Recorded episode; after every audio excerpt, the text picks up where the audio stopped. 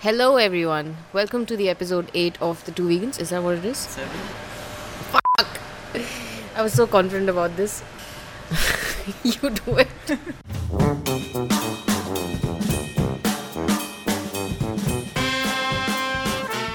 No animals were harmed in the making of this podcast.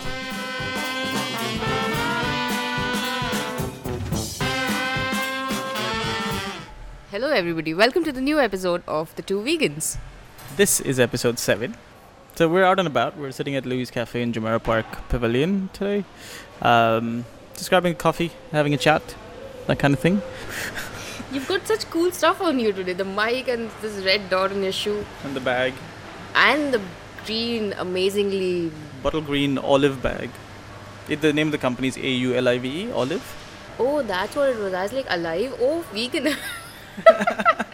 No, it's Olive. Like it's a company based out of India that do cruelty-free leather products. So they have uh, synthetic leather basically, and they do bags and other stuff. Why are we recording all this? I just I don't know. Oh, it's a very. of- Chirag, Chirag has a new vegan bag and he's just showing off.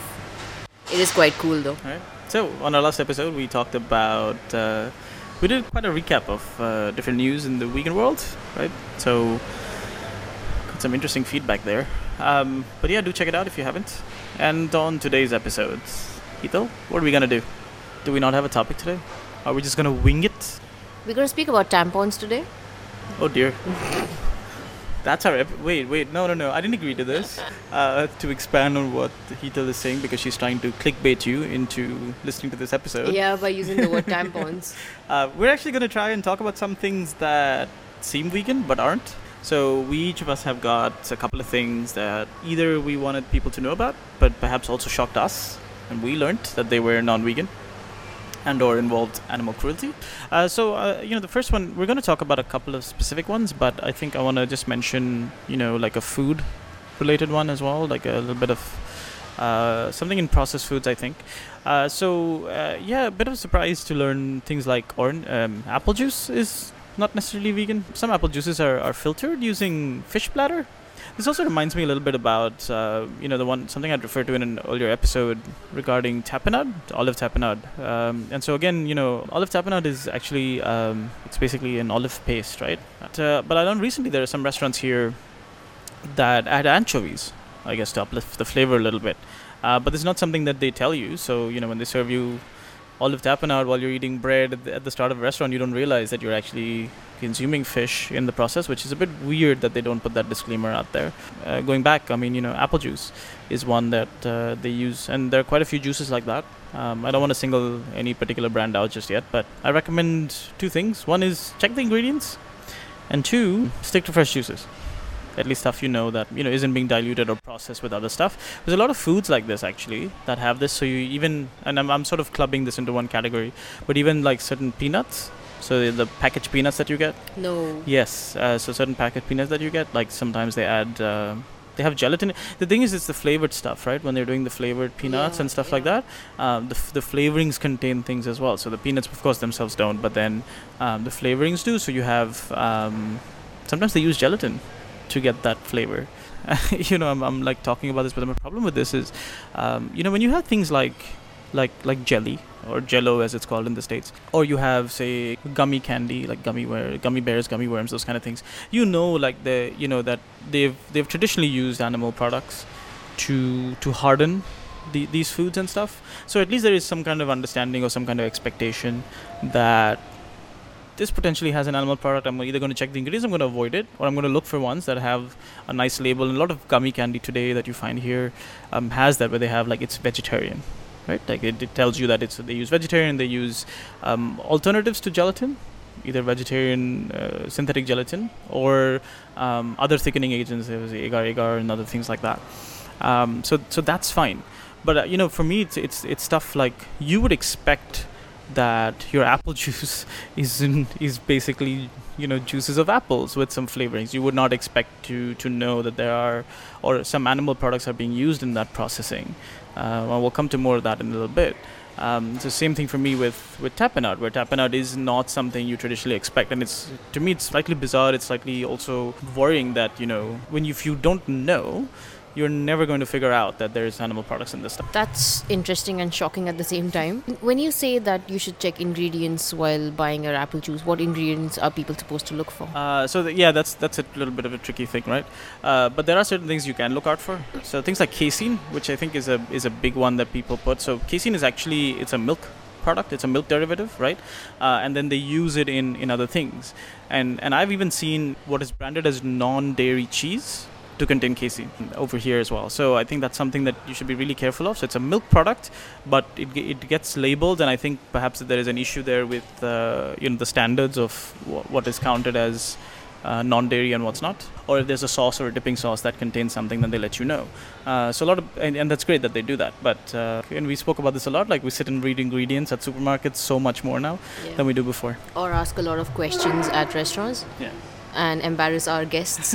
and um, I, I mean, I know people think that we just sound very anal when we are asking a lot of questions, but it's it's better to ask than to regret later on. I mean, a lot of Thai food authentically involves being cooked in fish oil. Yeah.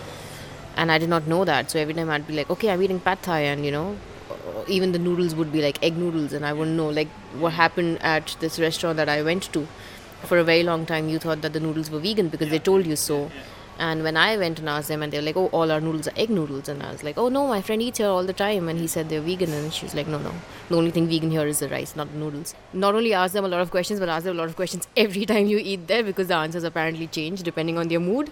For all my junky vegan friends or my junky vegan curious friends, try looking up online about brands, packaged brands um, that are vegan when it comes to juices or any other snacks that you're eating. When it comes to nuts, well, it, it's it's a shocker for me that nuts also have animal products in them in some cases. But when it comes to nuts, I think the best thing to do would be to buy bulk packs. Carry your own, um, I don't know, plastic packs or uh, bags to the supermarket and buy them in bulk. And you can probably go home and add whatever flavoring you want. You can add your salt or paprika or whatever. Um, that way, you save. Um, packaging uh, like that way you avoid packaging as well and you know that your food does not contain any other animal products. Um, but yeah do some uh, research online and you'll be able to find most answers there. Um, gelatin was also on my list and basically gelatin is made by boiling all the um, the flesh uh, whatever is consumed after that whatever the remains of an animal which is their bones their ligaments their tissues their tendons etc they're all uh, collected and boiled to create gelatin and gelatin is usually flavorless and odorless it's usually used in jellies and marshmallows gummy bears and all those amazingly lovely candies I, i'm just talking about it and um, just thinking about gummy bears. I feel like a cola gummy bear right now. Um, but I've recently found out there are a lot of companies that are doing vegan and vegetarian gummy bears. As Chirag said, not only food, but they're made from a protein animal called collagen, and that is usually used in your lotions as well for skin tightening and stuff. Um, so you have to be very careful about what you're buying uh, when it comes to these things. Um, interestingly enough, even the sugar that we consume is not vegan. During the filtration process of the, so cane cane sugar, when when you're converting a sugar cane into sugar, uh, it tends to um, be a bit on the brownish tint of color. It's not naturally white as we see it. To make that color from brown to white, we use of we use bone char, which is basically charred bones of animals, um, which is weird. Like and then we separately consume brown sugar. So I, I don't know how this world functions. So most of the white sugar would probably be um, non-vegan, uh, and maybe your alternatives could be coconut sugar or brown sugar or stevia, which is also good for your health. Uh, but at the same time, if uh, I mean, you can you can also use syrups like date syrups or maple syrup. There are loads of alternatives these days in the market. So um, you know, so I think we've seen we've seen a lot of sort of um, revisiting of the sweetening industry, and I'm, I'm gonna. I mean, everything from you know we've seen like sort of uh, sort of this high fructose corn syrup, which was like this big issue um, for a while, and now you know you you see a lot of manufacturers moving away from it. Uh, but then they started moving away from it by using things like uh, saccharin other like artificial sweeteners, which then now have been linked to other things and diseases and stuff like that. And so, thankfully, over the last few years, we've seen so many alternatives come up in the market. And you've mentioned tons of them, right? Whether it's agave or maple syrup, or uh, and then you know, I mean, even we've been using things like date syrup, especially in this region. uh, as a as a sweetener as well. So and there are also so interestingly like um, this this company called Teavana, which is now bought out by Starbucks essentially, and they're shutting down. So I don't know if they'll continue to sell this product, but they had a a beet sugar right? Which is uh, so essentially what they do is they extract the juice from uh, from from beetroot, and then they they um, concentrate the sugar out of it, right? And it's a really uh, it's meant to be a natural sugar. I think it, if I'm if I remember correctly, it, it's uh, predominantly comes from from uh, I think it's Ireland or something like that. But anyway, thanks. Um, you know, the, sort of the tea industry actually focuses on is the fact that um, this white sugar and the cane sugar that you're referring to actually alters the flavor of the tea and so one of the reasons why Teavana came out and started doing this uh, so this beet sugar is um, is so that it's it's supposed to f- sweeten your tea without messing chemically with the tea itself and then altering its flavor and, and, and so you have a better tea experience so to speak. Uh, so i started using that actually like a couple of years ago um, when I wanted to make iced teas and other things in the summer um, and stuff like that. So I'm not someone that generally drinks sugar in my coffee and stuff anyway. But but that's when but for for iced teas like I do need it, and so I started using that.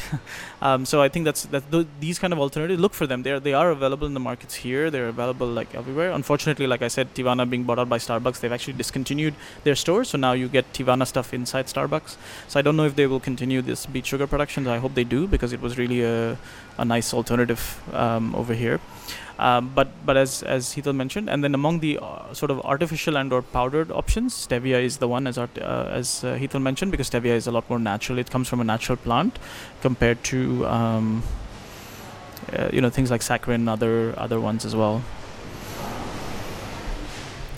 While Chirag was speaking, I was just looking up Teavana sugar. You find them on Amazon as well, and there are so many other options of sugar. Like I never realized there were so many different options. Um, obviously, they're more niche, so you will probably have to buy them online from specialty shops. But there is amber sugar, an ideal tea sweetener. These crystals are sugar in its purest form, and then there is Chinese rock sugar. Like there's so many different kinds of sugar. Did you did you find any difference in your iced tea when you made it with Teavana? Uh, yeah, there is. So it, it, it the, the flavor is a bit different.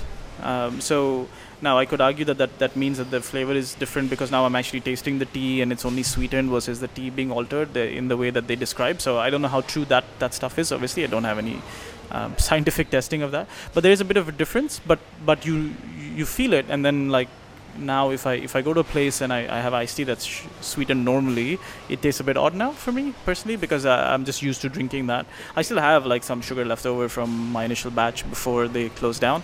Um, so I, I do make them, and now that the summer will hit, I, it's likely. But there, there is a slight difference in the way it's flavored, and I've had I've given it to friends um, who've then uh, used it. I mean, I had a friend who was actually looking to get away from using um, refined sugar uh, but is a big fan of desserts and didn't like kind of couldn't adjust, you know was trying to figure out like how do I do this with by giving it up? And I was like hey you know I've got this natural sugar why don't you try this out? And so so that's what they used for like a week or 10 days or something as long as the the, the amount I gave. And so it's it's and it's, it's it is all of these sugars by the way although they they started out as as accompaniments to tea in particular because tea is the one that is directly affected by this uh, or at least like the specialty tea shops understand that you know the chemical aspect of doing it right. Um, so you'll find even a lot of specialty tea shops here will serve you brown sugar or they'll serve you like sugar crystals on a, on a stick as opposed to sh- serving you refined sugar uh, and that's the reason for that. So so but the advantage is then you know those things can be reused and re, you know worked into desserts worked into other things that you do or so you know you don't have to give up on sugar per se but you can find sort of better alternatives and more natural alternatives and they take some getting used to but you know in the long run they're better for you and before we move on the stuff that you're speaking about today is is going to be a bit informational and it's good for you to know where your food actually comes from uh, but it, I don't want people who are curious or are turning into vegans or are even trying to get into vegetarianism or veganism to be freaked out by this information. I wouldn't say extreme, but we know it's a bit more detailed, and uh, people who are actually starting their journey or are planning to start a journey, this would probably um, give you an idea that there's nothing left to eat and vegan being a vegan is difficult or rather impossible. But if you're starting out then it's it's just better that you cut out on animal products uh, the direct ones like cut down on your dairy and your meat. Whatever we've spoken about until now are basically byproducts of the meat and the dairy industry if there is no um, demand for uh, meat and dairy or there's a redu- reduction in demand of the industry uh, then there won't be any need to um, sell these byproducts and make money off them and not necessarily because of us, but maybe perhaps a little bit because of us. Every episode we rule out another thing you can eat, and you know if that's how you're feeling. Uh, but I think it's um, it's sort of I think it's just it's important to be conscious of this stuff. Uh, like for me, the sugar one has actually a lot of other implications too. I mean, we talk about the vegan element ab- about refined sugar, but actually refined sugar is and has been proven over time to be really bad for you. Right? There are tons, tons, and tons of alternatives. It just sometimes it takes a little bit of googling. It takes a little bit of time in a supermarket to actually read the ingredients. But there are so many. I mean, even gummy bears. You, there are so many. There's there's a there's an Australian company that packages here that actually you know brands them very clearly as as using only vegetarian you know gelatin vegetarian products in them. And why we know for the sweet toothers out there that it's a bit harder. That there are ways to slowly wean yourself off. This was the one that that came as quite a shock to me personally. Um, is how much alcohol is non-vegan. Um, so a lot of animal products are used during the filtration of um, of alcohol. So you see things like gelatin, fish bladder, uh, bone marrow, unfortunately, um, and even sometimes casein, which is again the milk derivative, gets used in the filtration process of a lot of wine, um, some beer. You know, this is again one of those things where you kind of you expect like like tapenade, you would expect it to be vegan. You think it's being made from fermentation of grains and or grapes or some other things, right? And then you suddenly realize that hey, you know, during the filtration process, they use things like bone marrow, egg whites, gelatin, fish bladder. Like, honestly, like this is this is one of those times I know for a fact that I have said, "Dear Lord, ignorance is bliss." But God, knowing this is so painful. Thankfully, we have a solution for this stuff. It's a website called Barnivore. I don't know anybody behind them or anything like that, but good Lord, they have crowdsourced and worked at getting you a pretty comprehensive list of every alcohol you can think of. Thank you, Barnivore founders. We love you. So, uh, the- I mean, you know, and I think what I really like, and someone who's a, a little bit nerdy like me, perhaps geeky like me, um, is that not only do they like, you know, not only have they listed everything and done all the brands and stuff, but they're really good about posting the proof that they have. So uh, a lot of times it's, uh, you know, confirmation from distributors, uh, distributors, manufacturers that you know they do or do not use animal products in the filtration process. And so, for example, the beer Guinness, right, is vegan, and they and uh, you know the, the the makers of Guinness have come out and and confirmed that the beer Kilkenny, which I learned unfortunately is not vegan. To use a buzzword like it is fact checked with distributors, with manufacturers and stuff, which I think I really like. It's funny, you know, I discovered this website, think a year ago, and I was so fascinated by how you were when you discovered it. Like, Yeah, you know, yeah, and I was just like, oh, obviously, I didn't go on to become a geek about it. I was just like, search my favorite booze and be like, okay, vegan friendly, non vegan friendly. It's as simple as that. And at that time, I remember seeing, I, I enjoy Corona a lot, so I, I saw Corona and there was vegan friendly, and I was like, yes. Um, and similar to Corona, I Sol. Yeah. And I saw that Sol wasn't. And now that I'm checking, Sol is vegan friendly. So maybe those guys know that there is Barnivore that exists to call out their shit, and maybe they're now improving or changing. The other thing I like too, like they give you the whole history from the beginning. So, for example, in the case of Sol, as you mentioned, in March 2013, it was clarified as Sol being suitable for vegetarians and not vegan. But then in January 2016, uh, you know, the company email clarified that hey, you know, the Sol beer in Finland is vegan because there's no isinglass, which is the fish bladder or other things I use. And then now from Sol UK as well, they got you know clarification in January 2017 saying that okay, there is while Sol itself is not brewed using animal-derived products, uh, there, there is a possibility of carryover from some of the other beers because I'm, I'm guessing they're using the same facility. Yeah, So, yeah, like cross contamination. Yeah, cross contamination type things. So I think that this is, and that's why I like this site as well. Say, for example, someone changes their process, and I've seen this by the way with some wines and stuff, where um, progressively over time, you know, uh, the company has identified that okay, we need to try to change Yeah. it. We'll work it out, and then they come back to them and say, hey, okay, Yeah. as of now, we've changed the things in our facilities, and therefore, as of now, this this wine or this beer or this alcohol is now vegan. So it's uh, it's really cool, and uh, you know, it's something that I think everybody should should definitely check and make sure.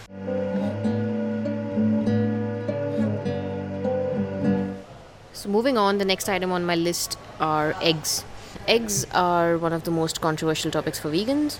So firstly, I'd like to clarify that in essence, eggs are vegetarian.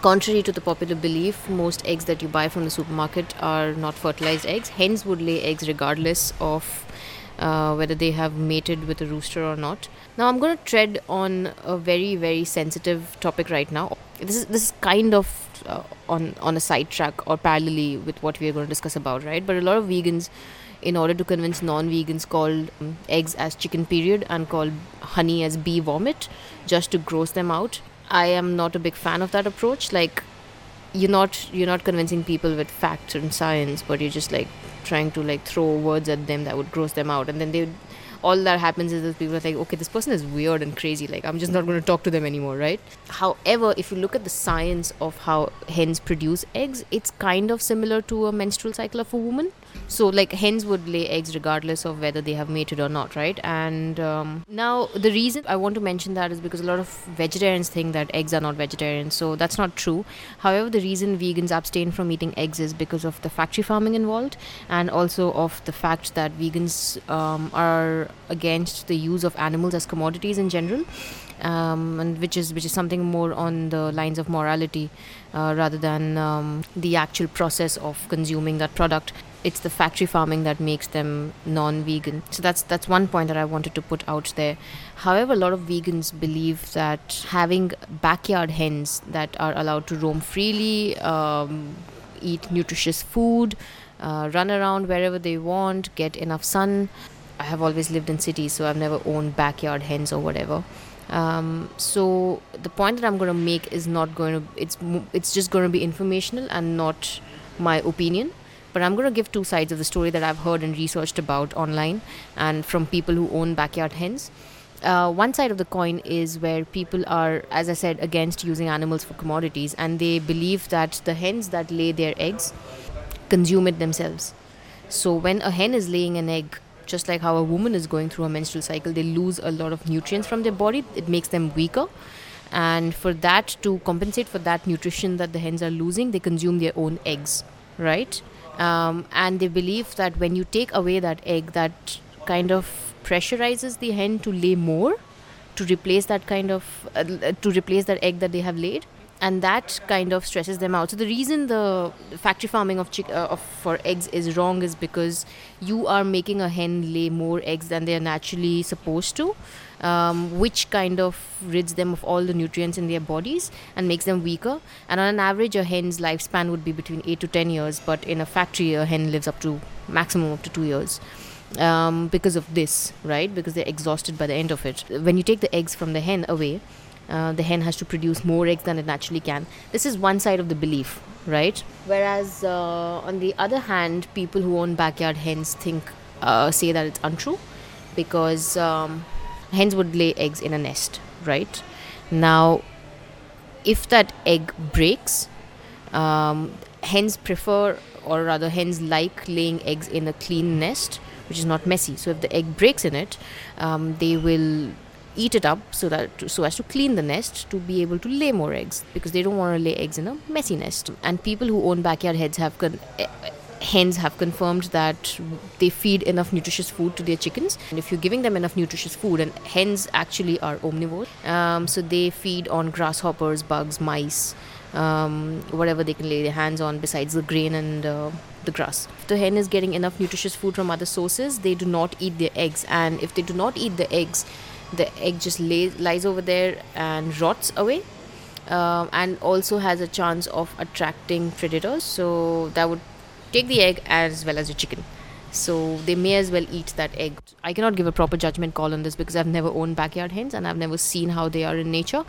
So, uh, but I, I just thought that this information is good and should be out there for people to have a better judgment call on this. One of, one of the conversations I had, I think it was sometime last year, where I, I was asked this question What if you have a farm? What if you have your own cow and you know and it's just excess milk production and that you're you're drinking only that. You're not drinking anything that's processed, you're not drinking it out of a factory farm, that kind of thing. Then would you drink that milk versus not, right? And I think so at the time, and I don't think my answers changed all that much. Uh, is that look, you know, it's a it's a wonderful idealistic example, but it's not it's nowhere close to reality for me, and it's nowhere close to reality for most people, right? And so my issue at the moment is that the stuff that we are actually eating, drinking, and as we've been talking about throughout this episode, um, finding as additives in things like that, are coming from that source today, and which means that no, I don't, I don't actually have the option not in the cities we live in. Uh, so your point is super interesting to me because as of today, I would still stay away from this stuff.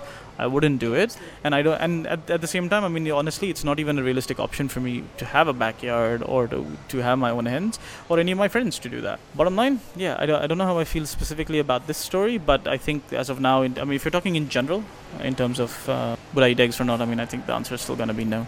We we speak about how much water is being used and how much soil erosion happens because of meat eating, but it also happens because of producing vegetarian food, right? Crops like palm oil, like the consumption is huge because um, because we are eating mostly out of greed and not need right so that's a very um, intense debate as you said it requires another episode altogether as long as you cause the least harm by doing whatever you're doing you're you're on the right track. Like there's no black or white in veganism you know? There's no such thing as going completely 100% vegan. If i'm walking i'm stepping on ants. So that's that's what i feel personally. Do whatever you can do by causing the least of harm. Right, so this is a particularly uh, very important um, point that I'd like to make now, which is tampons. And a lot of women, especially in the Western world, use tampons. Um, tampons, in full honesty, are a great invention, especially when you want you you want to do any kind of physical activity during that time of the month. If you want to get into the pool or run or whatever. Um, however, they aren't the best of the uh, alternatives when it comes to being vegan or environmental friendly or even health friendly. Initially, when tampons were launched, they were purely made to be able to um, have a better absorbency rate. Companies started mixing in polyester and um, viscose rayon and other such synthetic fibers to it, uh, which meant that they would then start carrying a very high risk of TSS. Now, TSS is toxic shock syndrome, which basically comes from a bacteria that is released by these uh, synthetic fibers, and um, it is it is a very rare condition, but it is a potentially fatal condition. This bacteria is called Staphylococcus aureus right? And the, the symptoms are mostly like like flu like there would be nausea and headache and stuff like that. So obviously what happens is that this kind of bacteria stays in your body for a very long time.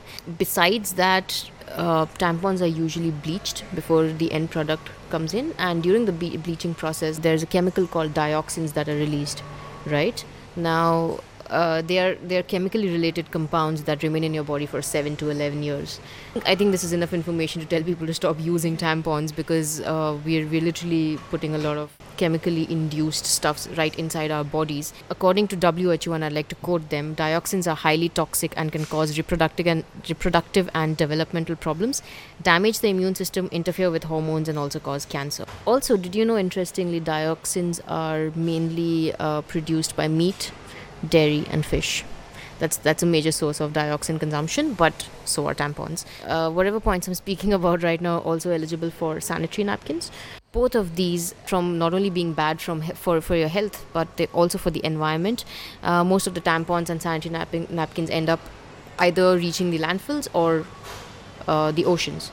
And thirdly when you're talking about animals tampons are widely even sanitary napkins for that matter are widely tested on animals which is which is weird the kind of things that uh, authorities allow to be tested on animals like um, and, and and the way they do it is pretty gruesome right? So they they usually test tampons on rabbits and mice and what they do is they take uh, female rabbits and they shove toxin induced tampons up their vaginas sometimes overnight sometimes for long hours. Yeah. And then uh, they just I mean, obviously, most of them just naturally die due to that toxins, but the ones that don't, then they are then sacrificed. And I use the word sacrificed because that's what the authorities use on their papers that the animal was now sacrificed for vivisection. I am not sure why this still happens around the world, um, but the kind of animal testing that happens, like I remember, I can't remember which celebrity said it, but somebody said it. I'm not sure why you have to test shampoos on animals. Like people don't put shampoos in your eyes. Period. You know like there's no need to test that on an animal. Just put a put a label over there and i'll not do it. Yeah so basically tampons or sanitary napkins for that matter um, do not help in any way. And um, uh, these days the alternatives are again uh, springing up all around the world. They're going back to traditional uh, conventional methods now.